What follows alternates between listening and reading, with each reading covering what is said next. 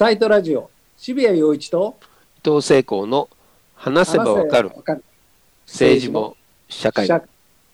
えー、今回のゲストはジャーナリストの村山治さんに来ていただいております。えー、まあ本当にあのいわゆる検察ジャーナリズムということにおいては、うん、本当に有名な方でずっとたくさんの事件を取り上げられて、うん、えー、まあ、いわいわゆる分野ってやつですよね。分野でもう本当に若い新聞記者にとってはすごく憧れの存在の方なんですけれども、えー、つい最近というか最近安倍菅政権 VS 検察庁というなかなか暗闘のクロニクルというすごい本を出されまして、ヒリヒリするやつですね。そうですね。だから、まあ、安倍菅政権が、まあ、我々のこのサイトラジオでも何回も黒川源事総長の、えー、定年延長問題という、まあ、日本全体を巻き込む大きな話題となった事件がありましたけども、それに象徴される、まあ、官邸が検察にすごく人事権を行使して干渉しているっていうその現状を鋭く分析なさっていて、今もいろいろ話題じゃないですか。もちろんそうですね。総務省の問題が出ましたからね。そんなことを含めていろいろお話を伺われればと思います。はい。さて、今もう本当に、えー、いわゆる政治と検察っていうのは、すごくビビッドな今でも話題でありまして、その菅総理の息子さんと、それから各官僚というか役人との接待問題とかいろいろ話題になっていて、一貫してそのマスコミと国民の関心事ではあるんですが、この検察っていうのは一体何なんだっていう、そもそも論というところからちょっとお話を伺いたいんですけれども、あの村上さんおっしゃってましたけれども、あのインタビューなんかでお答えになってますけれども、まあ、警察の延長かなみたいな、そんなイメージが我々にはあるんですけれども、実際はそういうものではなくて、もっともっとその何というか政策決定機関というか政治に深く深くコミットをするそういう明確な役所なんですよね検察っていうのは。政治にコミットするっていう言い方をするとこれはちょっと違うかもしれませんけどね。ああ。の別にその検察がですね事件を使って事件の摘発ということを利用してね、うん、政治を変えようとかですねそういうことではないんですよね。うん。要するに起きたことについて、あのまあ、責任取らせる、起きたことで悪いことがあれば責任取らせるっていう、うん、そういうあの手続きを専門に行うところですね。ただ、そこにおいて、そのなんていうか、政策的な役割というか、例えば、まあ、これを立件するのかどうなのかっていう判断は、まあ、検察に委ねられるわけじゃないですか。そうですね。そうすると、そこの、なんというか、レベル調整、うまく言えないですけれど、そこっていうのは、まあ、忖度されていくわけで、それとその政治っていうのは、かなり密接な関係を持つようになりますよね。またちょっと言い方変えますとね、あのー、とその金融失勢で大蔵省が叩かれたとき、うん、まあ、それからあの金融機関とかがですね、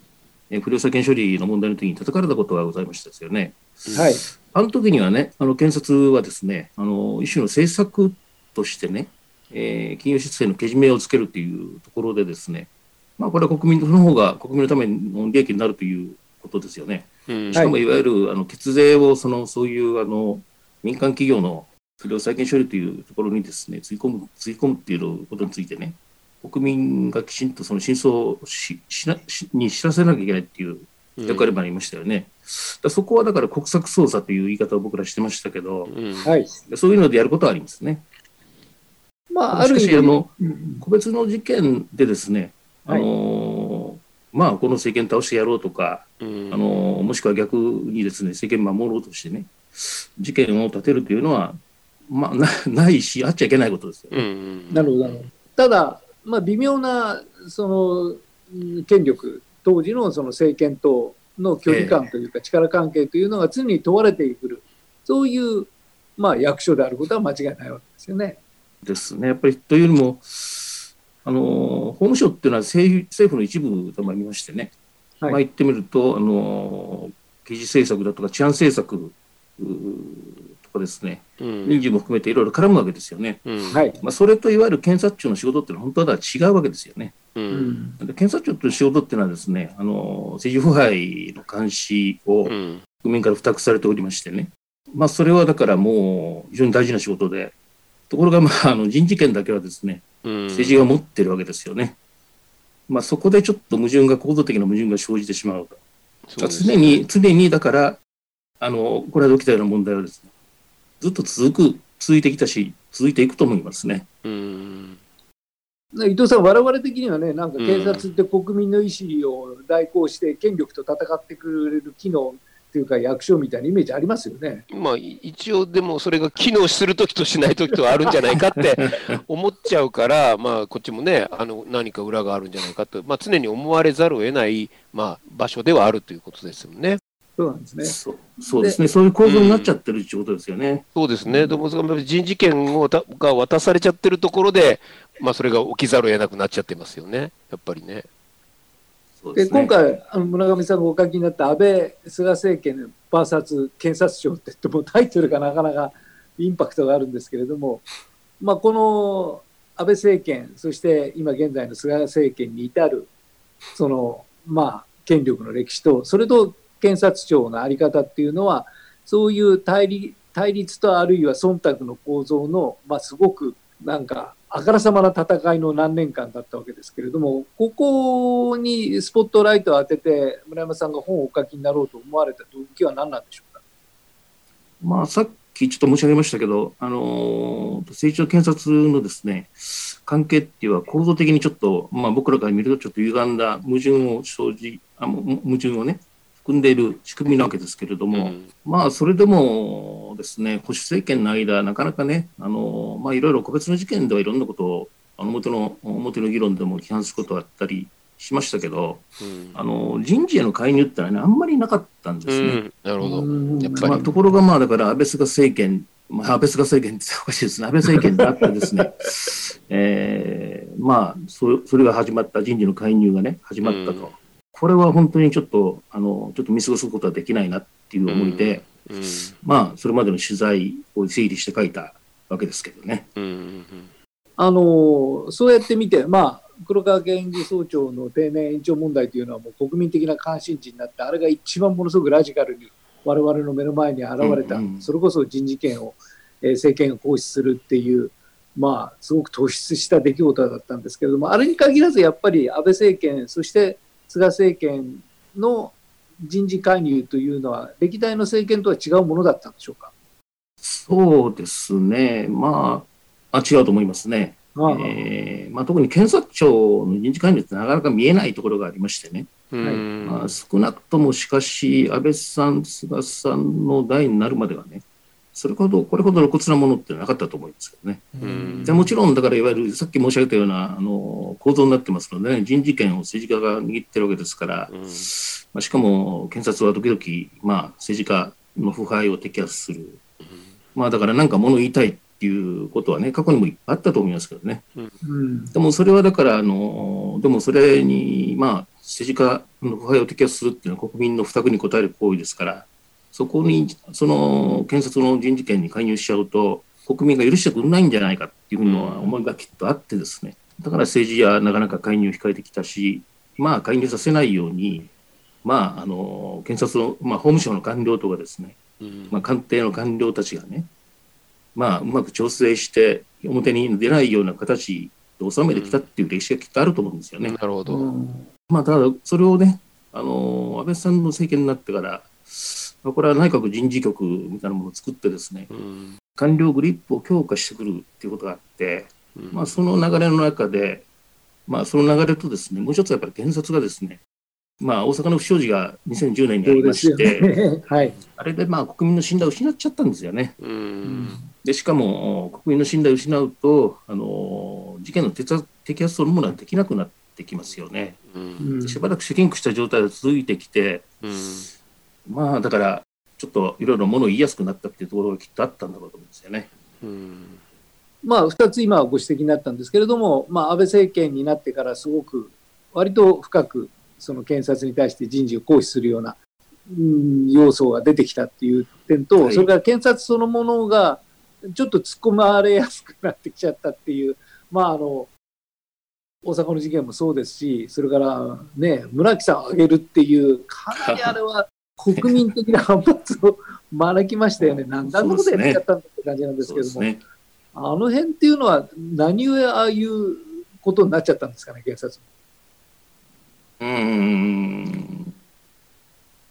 やっぱりあの事件の後でですね、まあ、検察改革ということが行われまして、まあ、検察自身もですね一緒の反省を踏まえていろいろな分析をしてるんですけどね、うん。やっぱりその、まあ、傲慢さがですね、えーうんずっとこうもてはやされてきて、まあ、なんとなく正義の味方になっちゃっててですね、えーまあ、だからいろいろ事件やってきましたよね。あのー、イードから始まって、リクルート、うん。金丸達成事件でね、公職、大倉接待汚職とかですね、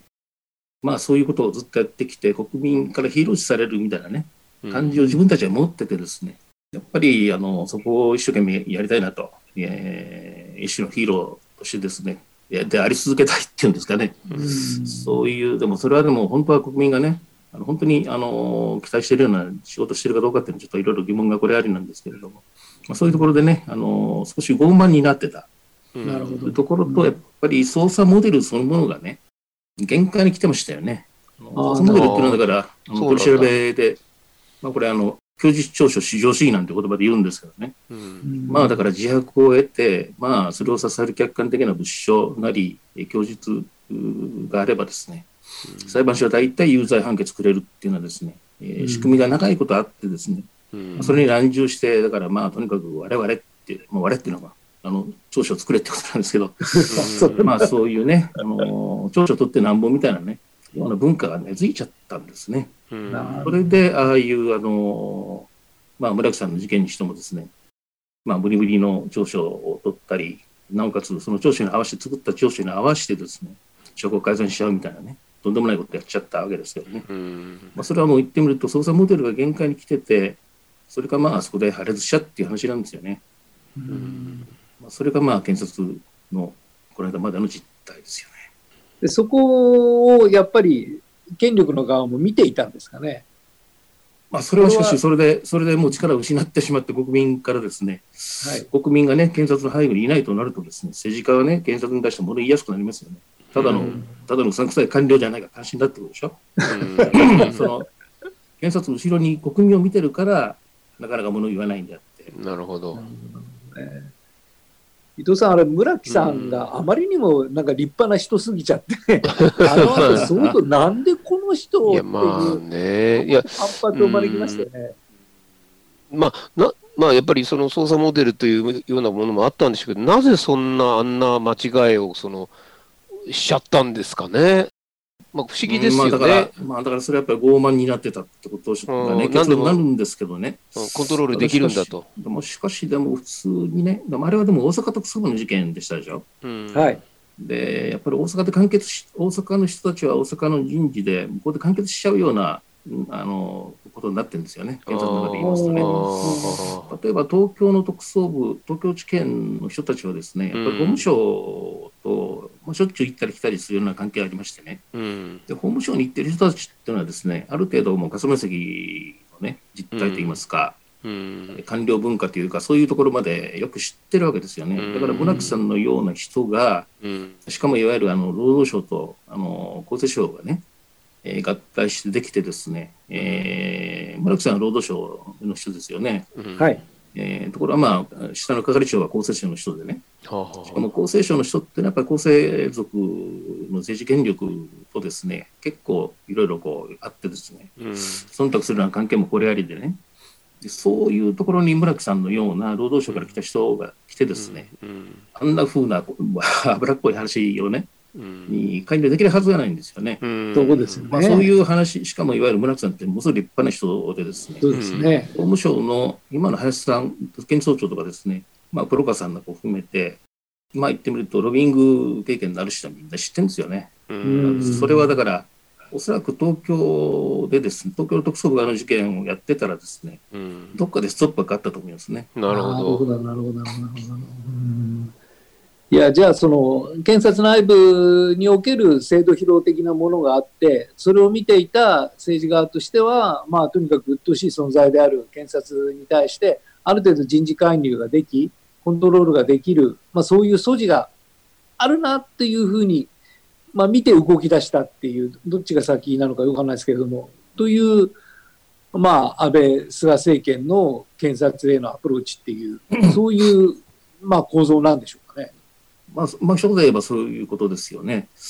まあ、それをだから、まあ、そういう基本的な構造、そうした矛盾があってもですね、これまではだから、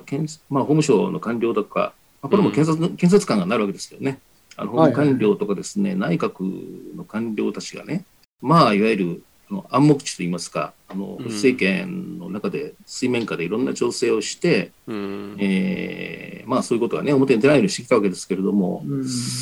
まあ、今回はそうではなかったですよね。だから、まあ、あの、杉田さんっていうですね、この人はまあ官僚、警察官僚からあそこに行った人ですけれども、まあね、ほとんど検察と同じような仕事をしてきて、そういうマインドもほとんど同じだったと思うんですけれども、その人がそこの菅菅さんのすぐ下にいて、事実上ね、えー、まあ、かなりあの、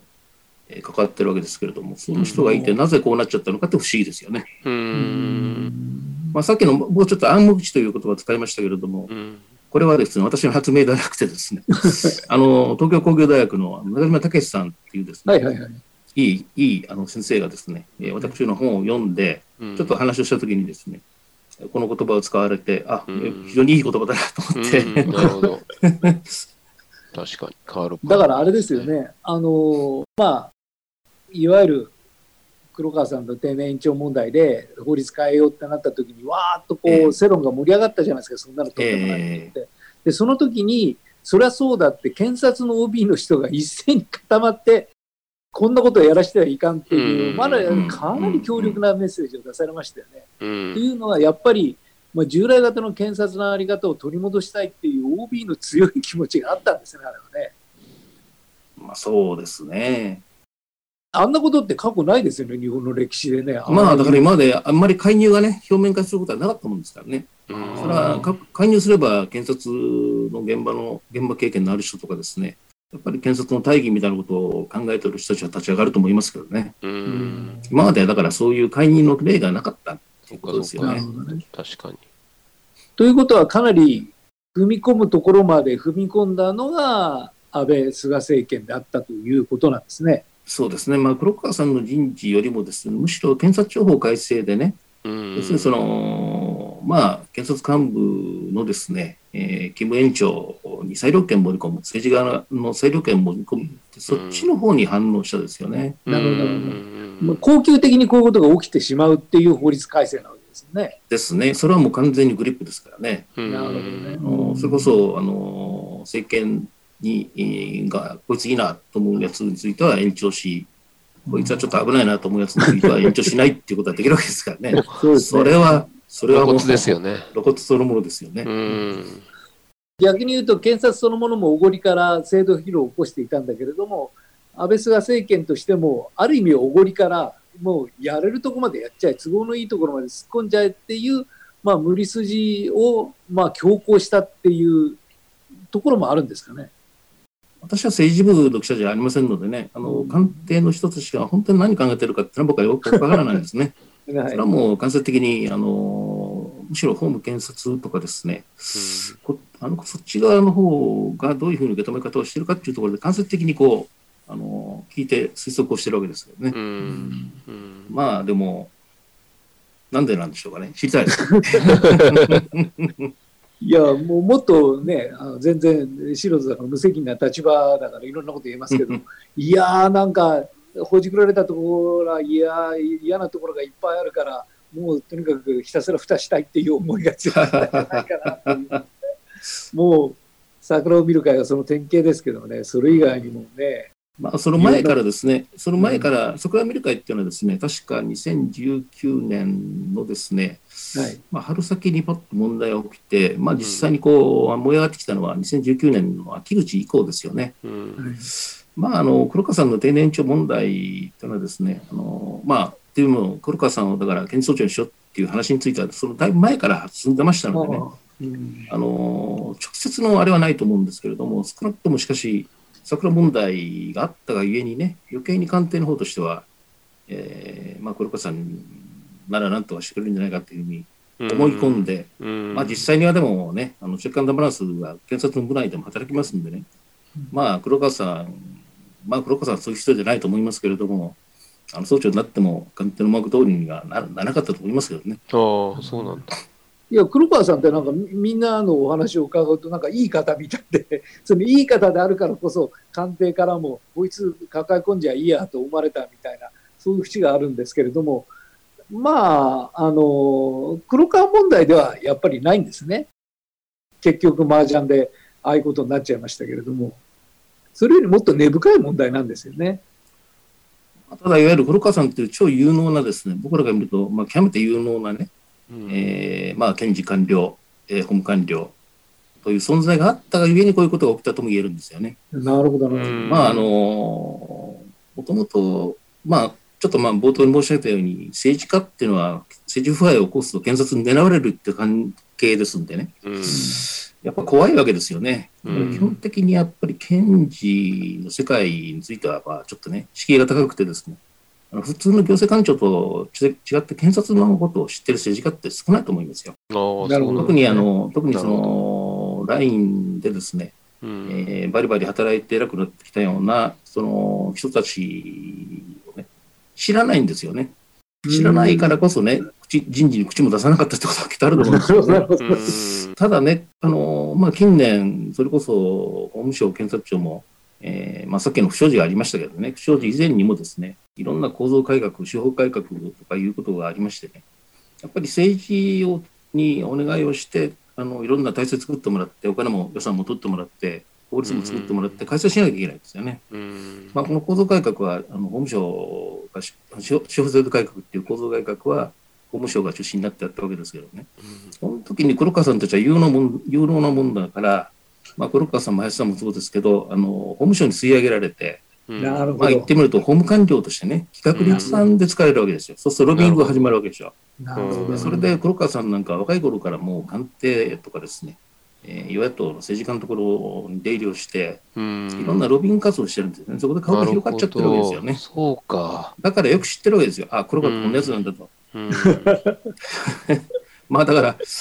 黒川黒川って話になっちゃってですね、うん他の、他の検察の人たちはね、やっぱ怖いわけですよね。えーまあだから、なかなかね、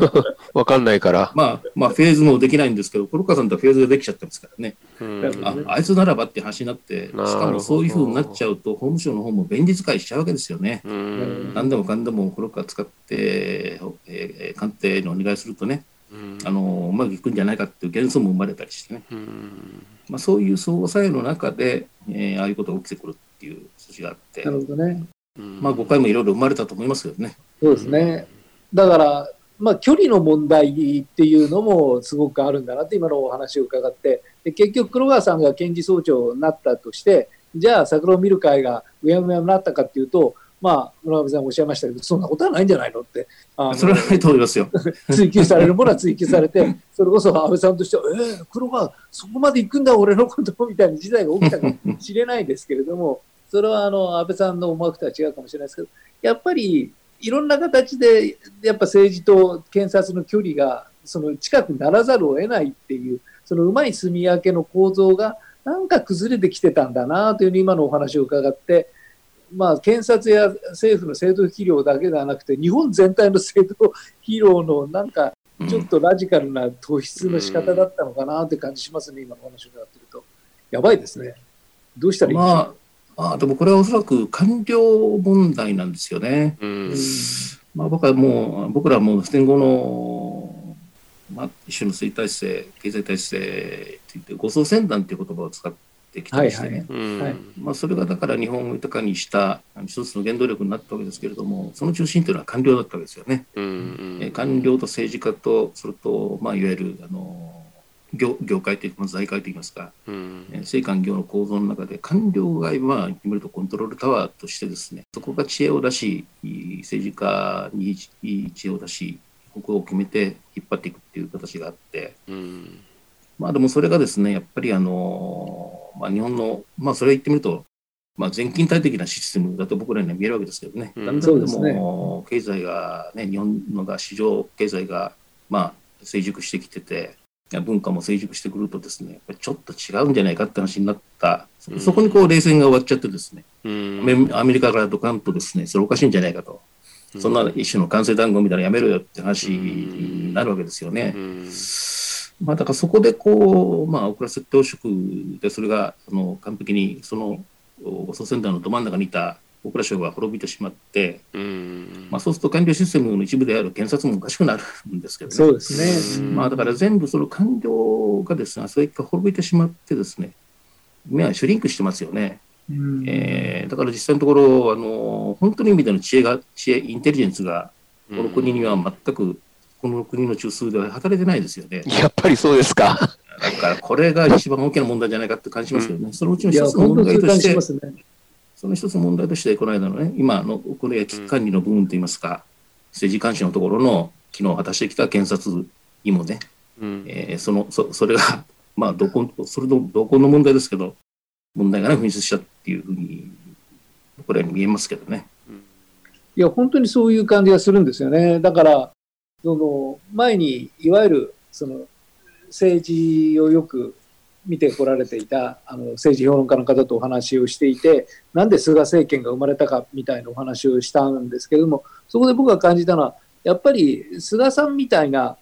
まあ、無責任な立場なんで、勝手なこと言いますけど、小粒な政治家の方が首相になってしまう。えー首相だ僕の意見の試験なんですけど、小粒な人が首相になってしまうっていうのは、あれは必然だったんじゃないかなという気がするんですね。で自民党自身が小粒になり、日本の政治システム全体は小粒になり、それでなんかあの課長さんとしては優秀なのかもしれないんですけれども、なんだか社長さんになっちゃったと。でそうすると、なんかごちゃごちゃになっちゃうんだけども、それはたまたまじゃなくて、その課長さんが社長になってしまうようなシステムに自民党も日本もなってきていて、その中に検察もいるんだなという、超怖いなという、これどう、どういう形でパラダイムシフトというか、こう変換を図っていかなければいけないんですかね。岡上さん、どう思われますかね。どこがどうだから、なかなかでもそれ難しいですよね。あのーこれ全部構造の問題ですのでね、検察の部分だけ、まあ、いわゆるあの国の国の中のチェックアンドバランスのところだけね、直して全体がうまく機能するっていう話じゃないですよね。そうですね。えー例えば検察なんて言いますのはね、あのー例えばさっきのあの僕が申し上げた政治と検察の矛盾、構造矛盾もね、はい。アメリカなんかはですね、だから、あの、政治家の本当の構造的な腐敗を追及するときにはね、うん。特別検察官っていうのを作るんですよね。うん。これはけ官僚検察官、まあ言ってみると司法省とか、向こうの特捜部みたいなところでなくですね、別の、えー特別検察官っていうのを選びましてね、それに全権を与えて、えー捜査、予算も与えて捜査させるっていう仕組みがありましてね。うん。まあ、それだって、まあ、なかなかね、あの、うまくはいかないんですけどね、あの、うん。生ものを扱いますし、アメリカでも、もうずっとこう、あの、アメリカみたいな融通無碍の国ですのでね、制度を作ってあるのにうまくはいってないんだけれども、でも日本と違ってね、あの、政治家、政治家と官僚検察という構造矛盾はないんですよね。うんわかりやすい、わかりやすい仕組みなんですね。しかしうまくいってない。しかしそれをね、日本に持ってきてもですね、きっともっとうまくいかないんですよね。あの、まあ言ってみると、社会インフラといいますかね、文化も違うし、法律を含めたいろんな意味でのインフラが違いますのでね、うんきっとうまくいかないんですよね。うんえーだからこれなかなか難しいんですよね。そうですね。アメリカなんかドラマ見てると、検事が選挙で選ばれるじゃないですか。ようまあ一部ですけどね、ね一部はそうですね。政治任用。偉い人はみんな政治任用ですよね。そうですね。だからまあだから間接か間接的にあの国民のですね、えーチェックは効いてるわけですよ。なるほど、なるほど、政治任用ですからねなるほど、なるほど。日本の場合はだって、あの大学生、まあまあ大学が多いわけですけど、司法試験受かってですね、うん。検事に任用されたら、ずっとそのままね、偉くなっちゃって、すね、確かに。一。回も選挙の先例を得ずに強大な権力を持てるわけですから、うん。まあ、こういうシステムとアメリカのようなシステムのどっちがいいのかっていうのはね、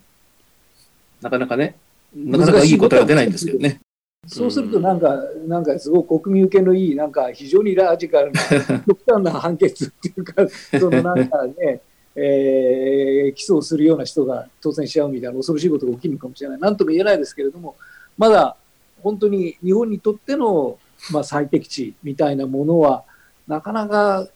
今見つかってない、ちょうど変革期にあるんで、ああれですよね、村上さんみたいな方のお仕事ってすごく重要ですよね。これからも突っ込んでいっていただけるんですよね、いろいろなところに。もう私ももう70歳になりましたんでね。まあ、まあ、まあ、あの孫の面倒見ながら、えー、でも、まあ、元気な間は、まあ、いやいやまだ興味ありますので、やりたいと思いますけど。うんうんうん伊藤さん、ぜひお願いしたい、ね、いやいや、もちろん、あの今ね、その村山さんがおっしゃっているような、その制度疲労が日本っていうものに起きていることは、みんながなんとなく感じているけど、でその中で政治の方は、その内閣人事局みたいなものをバーンって作って、バランスが急に変わって、もう全体のバランスがなんだか分かんない状態で入っちゃったんですよね。これをどうにかするのが、本当は、やっぱりジャーナルなその力なんじゃないかっていうふうに、やっぱり。もう一つ、その民間のジャーナリズムの問題っていうのをもう一回考えなきゃいけない、本当に正念場に来てると思います、すね、僕は。なので、村山さんのお仕事はあのきちんとあの見たいと思っておりますので、よろしくお願いします。えと今日は本当にあの短い時間でしたけれども、すごくリアルなお話を伺えて、あの楽しかったです。あのこれからもいろいろな状況をチェックしていただいて、その都度また我々に教えていただける、うん、教えてください。ありがたいです。えー、今日どうもありがとうございました。いや、こちらこそどうもありがとうございました。